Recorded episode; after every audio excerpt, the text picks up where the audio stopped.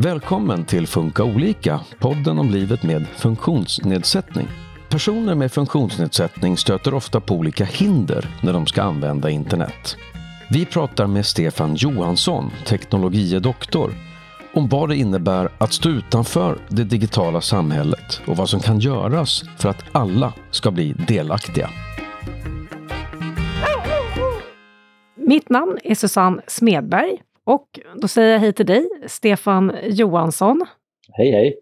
Teknologidoktor och jobbar på en organisation som heter Begripsam, som bland annat eh, forskar om tillgänglighet. Och sedan en tid tillbaka ger ni ut eh, en rapport som heter Svenskarna med funktionsnedsättning och internet. Mm, det gör vi och det gör vi för att det finns väldigt lite statistik på hur personer med funktionsnedsättning använder internet och vad de tycker är svårt. Vi har annars bra statistik på det för hela befolkningen, men, men just när man tittar på funktionsnedsättning så vet vi mycket mindre. Vad kan du säga då om vad ni har kommit fram till i den här rapporten?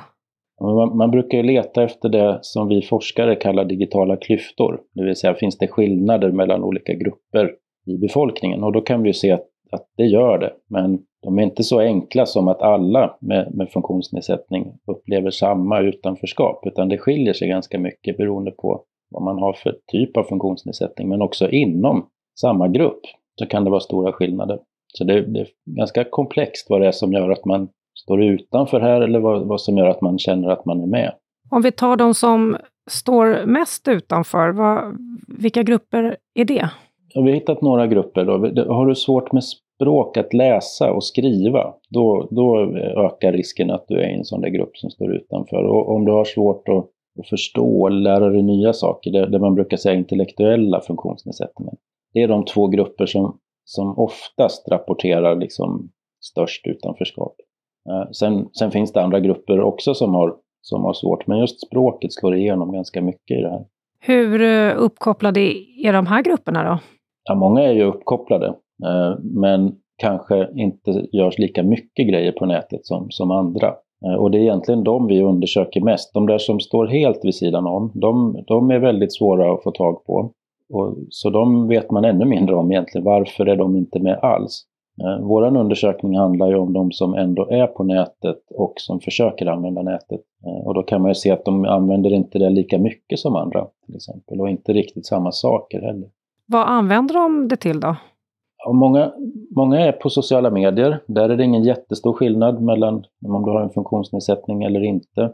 Där ligger det ganska nära. Medan om vi tittar till exempel på att e-handla eller, eller betala räkningar på nätet så blir det mycket större skillnad. Så det kan variera lite vad det beroende på vad det är man tittar på. Om vi pratar funktionsnedsättningar, är det intellektuell funktionsnedsättning vi pratar om då?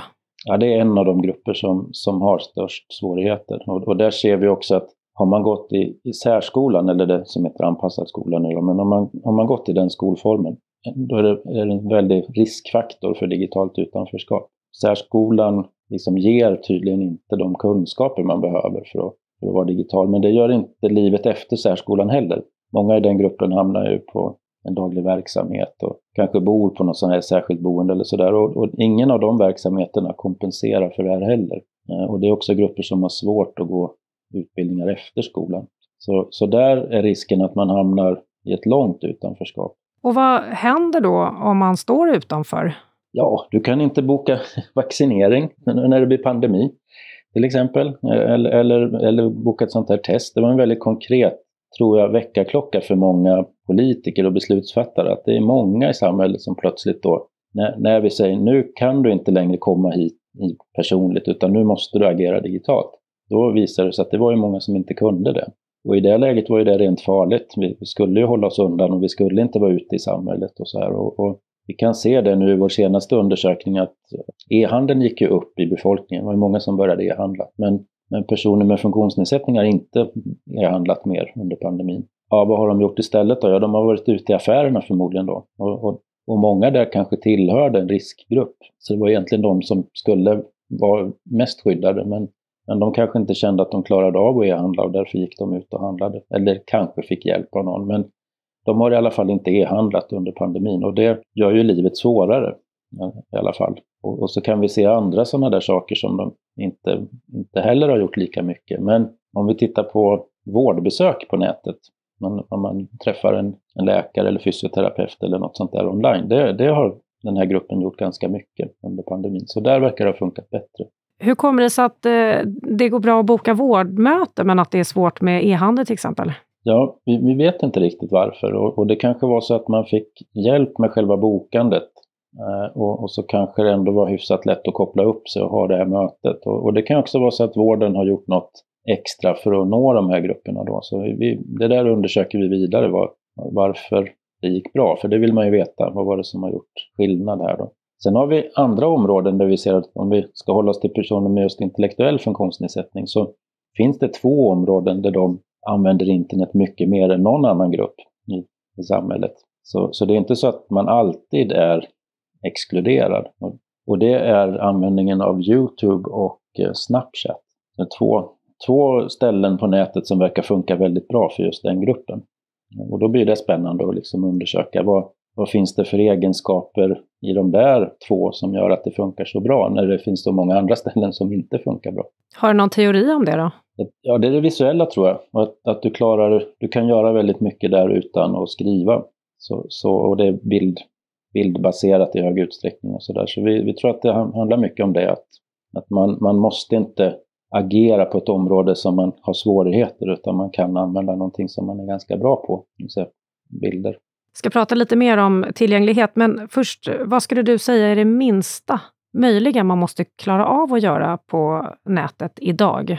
Alltså det, det blir ju allt viktigare att kunna identifiera sig på nätet. Att kunna bevisa vem man är eftersom så mycket service flyttar in på nätet och, och då följer det med krav på identifikation. Även om det inte var så när man gjorde det här ute i samhället. För många grejer krävde vi inte identifikation på men när vi gör om det till digitala tjänster då lägger vi på det här att nu måste du bevisa vem du är. Så, så här, och här har vi ju ganska många som inte kan göra det idag i, i de här grupperna som vi pratar om. Och det blir allt svårare eftersom det är så viktigt att kunna göra det. Så jag tycker det är en grundläggande sak att kunna bevisa vem man är på samma sätt som man kan göra det i fysiska världen. Så det är en sån där grund. Och, och sen handlar det mycket om vad man är intresserad av. Eh, man, en del saker kan man ju kanske få hjälp med, som det här med att betala räkningar och sånt. Det kanske, det kanske man har löst på något sätt så att man inte behöver göra det själv. Men, men då kommer det så här, ja men om jag vill beställa en pizza på nätet då, det borde väl vara okej. Det borde väl alla få göra när man är hungrig och det är ganska lite pengar och sådär. Men det går ju faktiskt inte idag. Eh, det är grupper som inte kan göra det, för de kan inte sköta den här lilla betaldelen av det. Även om de har pengar så, så kan de inte göra det. Och det har då med det här äh, identifikationen att göra? Ja, det har att göra med att alla inte kan få BankID och att alla inte förstår hur BankID fungerar.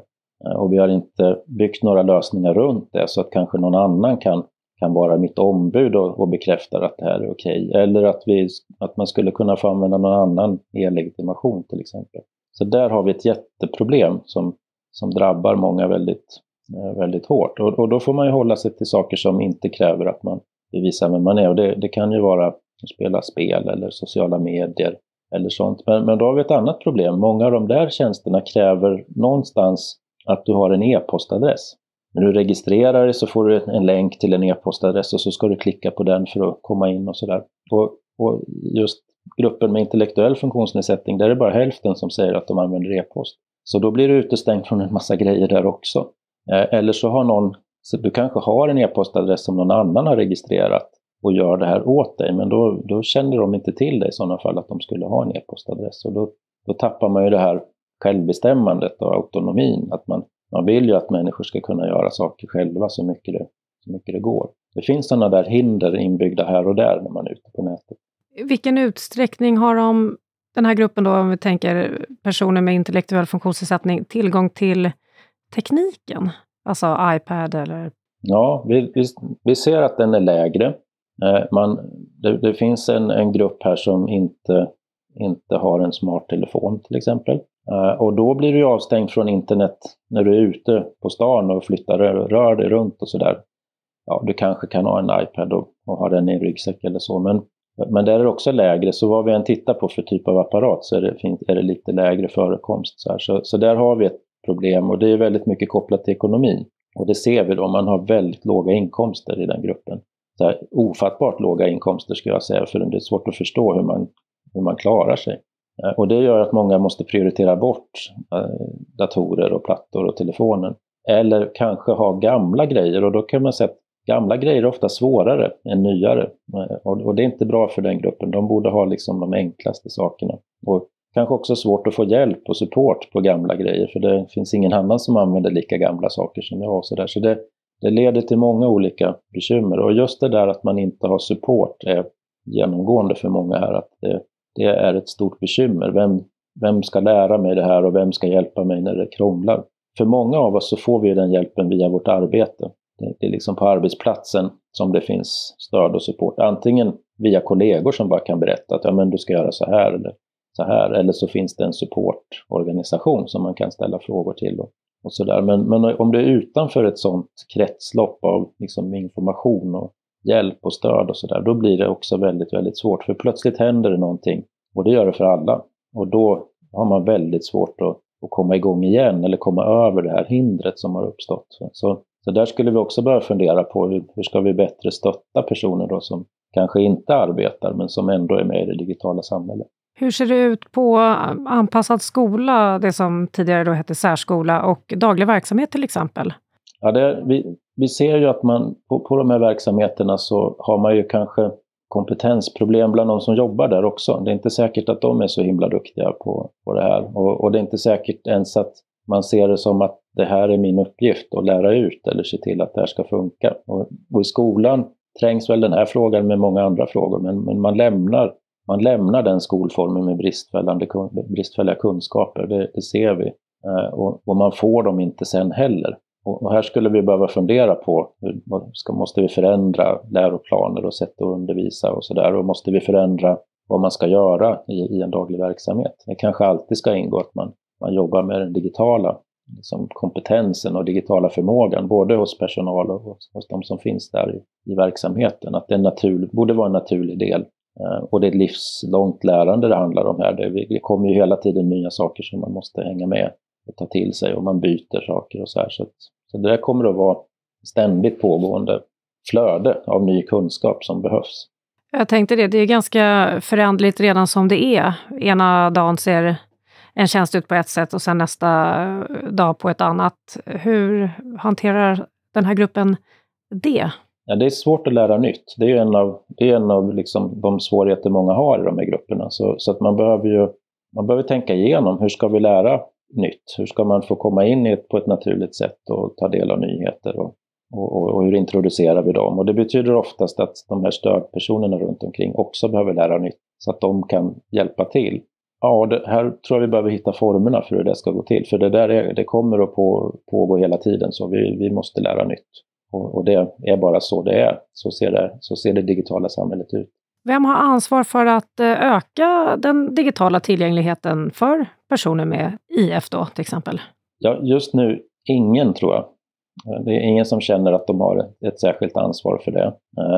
Utan det där är ju på något sätt utfördelat på massa olika ställen och då alla, borde de, alla de borde känna att de har ett ansvar. Det beror på var jag själv befinner mig i livet och sådär. Men, men just nu är det väl ingen som känner något jättestarkt ansvar för det. Och om man försöker ta tag i det där, till exempel inom folkbildningen och så, så är ju stödsystemen inte anpassade för, för den här gruppen. Eh, eftersom många kan behöva extra stödpersoner och eh, åker man på folkhögskola så behöver man också stöd på natten. Och det finns inte, i, liksom, det finns inte ekonomi för det när, när man liksom arrangerar den typen av studier. Så, så i praktiken är det väldigt svårt att gå någon typ av fortbildningskurs här. De, de kurser som, som studieförbunden och så där har, de är inte alltid anpassade efter hur, hur studier måste vara upplagda för att det ska funka för just den gruppen. Har du något exempel på där det fungerar bra? Mora folkhögskola är ju liksom ett jättebra exempel. Och där, där, där har man ju hittat formerna för hur det här ska gå till och man har en region som är väldigt progressiv som faktiskt lägger in extra pengar. Eh, så, så att det, det är liksom glapp som blir när, när man har det ordinarie anslaget. Det, det täcker man från regionen och det är en fantastisk fantastisk insikt att man måste göra på det sättet. Då, då.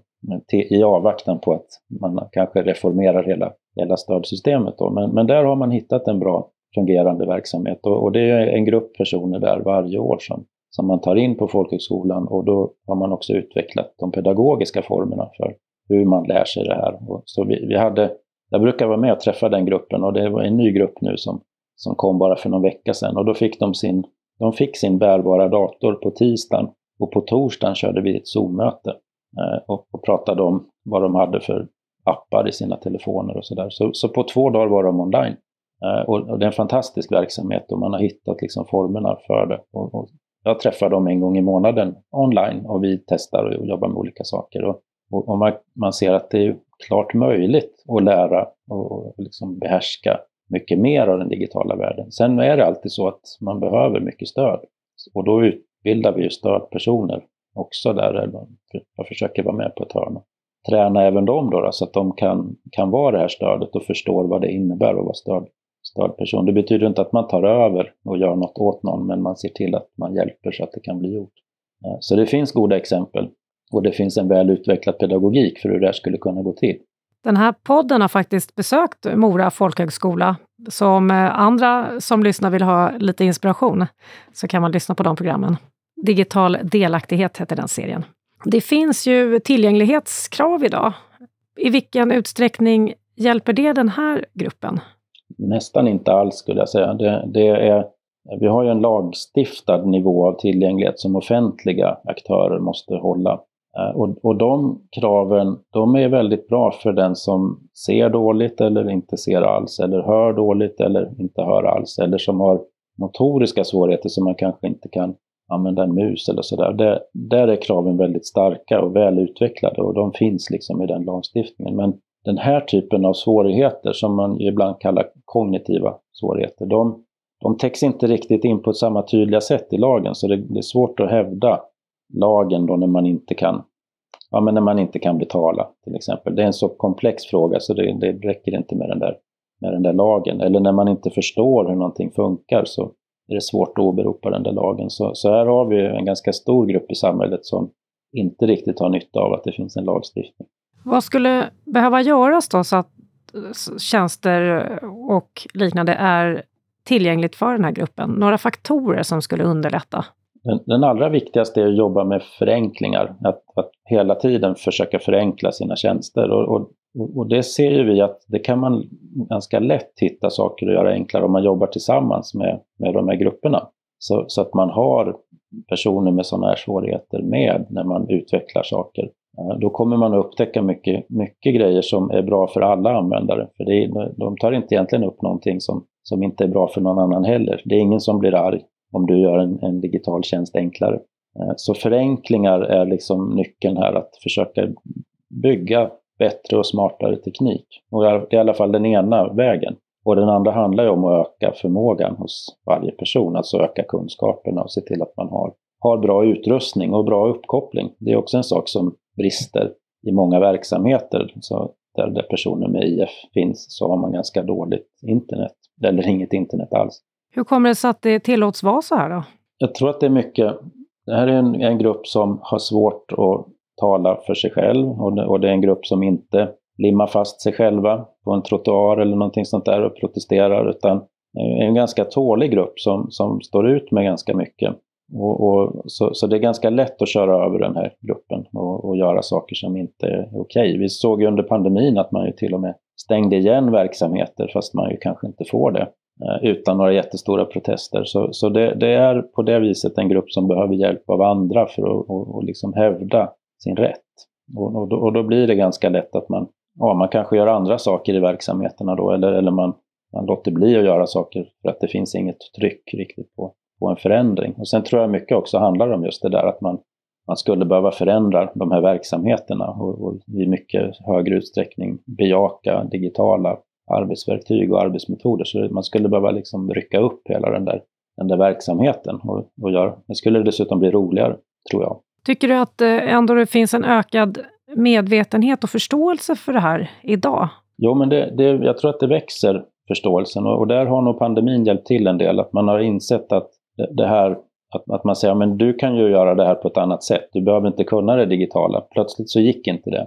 Det, det har ändå lett till en insikt att det är många som inte kan vara med, även om de vill. Det tror jag ändå påverkar, att man inser att vi kanske ändå vi behöver nog göra något här. Och, och i all, allt högre utsträckning så förväntar sig ju olika delar av samhället att man är digital. Så, så vi, det, det, leder också till att man får lite mer fokus på de här som, som kämpar med att vara digitala. Och det här med om man tänker identifikationsbiten, skulle det finnas någon lösning som du ser det? Ja, det finns en ganska enkel lösning och det, och det är att lagstifta om att alla godkända e-legitimationer skulle kunna användas i, i de lägen där man måste identifiera sig så att man bryter loss det här bank-id-monopolet. Eh, därför att då skulle andra kunna utveckla e-legitimationer och det finns ju alternativ i, på den punkten, men det skulle kunna komma ännu fler då. Nu står, den, nu står det still eftersom vi har, vi har gett en, en liksom samhällsaktör då, monopol på betalprocessen. Så är det ju inte ute i samhället. Du kan ju, det är inte så att, att någon säger om du ska legitimera dig med, med ditt ID-kort så säger han men det där, det där tar inte vi, vi har bestämt att bara ta det här. Så länge man har ett godkänt ID-kort så får man ju vifta med vilket ID-kort som helst. Så varför vi har tänkt så när vi, när vi bygger digital identifikation är ganska märkligt egentligen. Det är, det är att bevisa vem jag är som är det viktiga. Och, och har vi teknik som klarar de säkerhetskraven, då borde jag få använda den tekniken jag vill. Eh, I vilken utsträckning är personer med funktionsnedsättning med i att utveckla tjänster och testa funktioner och sådär? Det är ganska ovanligt tror jag, men, men det är också någonting som sakta ökar. Eh, så, så förståelsen också för det växer från en väldigt låg nivå, men i alla fall. Eh, och, och, då kan vi ta det här gänget i Mora, de har ju faktiskt varit med och utvecklat en digital lösning. Och den är ju nu nominerad till ett fint pris på som en av landets tio bästa webbplatser. Eh, så, så det är ju roligt att se att, att har man den gruppen med så kan det också bli design som uppskattas av, av designbranschen, för det är de som har den där pristävlingen då. Så det, det är ju ändå spännande att se att man kan faktiskt åstadkomma väldigt bra lösningar. Inte bara kanske för den gruppen, utan för alla. Och det är lite tanken med det som kallas universell utformning eller universell design. Att om man har fokus på de som har det svårt så, så blir lösningen bra för alla användare. Vad är det för webbplats? Den heter DigiJag. Hur skulle du vilja att utvecklingen såg ut framåt? Jag skulle vilja att man jobbade mycket mer tillsammans och skapade de här lösningarna tillsammans. För det bygger, det bygger den här förståelsen. Och sen, sen skulle jag vilja att vi tar ett samlat ansvar för det här med kompetens och fortbildning så att vi ser till att, att lösa det. Att man på ett självklart sätt får, får kunskaper. Och så behöver vi ändra det här att vi också får tillgång till utrustning och, och, och nätet. Och när blir alla delaktiga fullt ut? Det kommer nog aldrig att hända, tror jag. Jag tror att du alltid kommer att hitta någon som säger att jag känner mig inte riktigt med här i, i just det här. Så, så, så på det sättet så strävar vi ju efter någonting som är väldigt svårt att uppnå. Men betydligt många fler skulle kunna känna att de är delaktiga. Och, och det borde vi kunna öka ganska, ganska snabbt så, så att man känner att ja, men i stort så är jag ändå med i den här den här utvecklingen som sker och jag är en del av det digitala samhället. Den känslan borde vi kunna öka hos, hos många. Därmed säger jag stort tack Stefan Johansson, teknologidoktor. Tack för att jag fick vara med. Du har lyssnat på Funka olika, en podd från Habilitering och hälsa som är en del av Region Stockholm. I nästa avsnitt pratar vi om hur barn och unga med intellektuell funktionsnedsättning använder internet. Vi hörs då!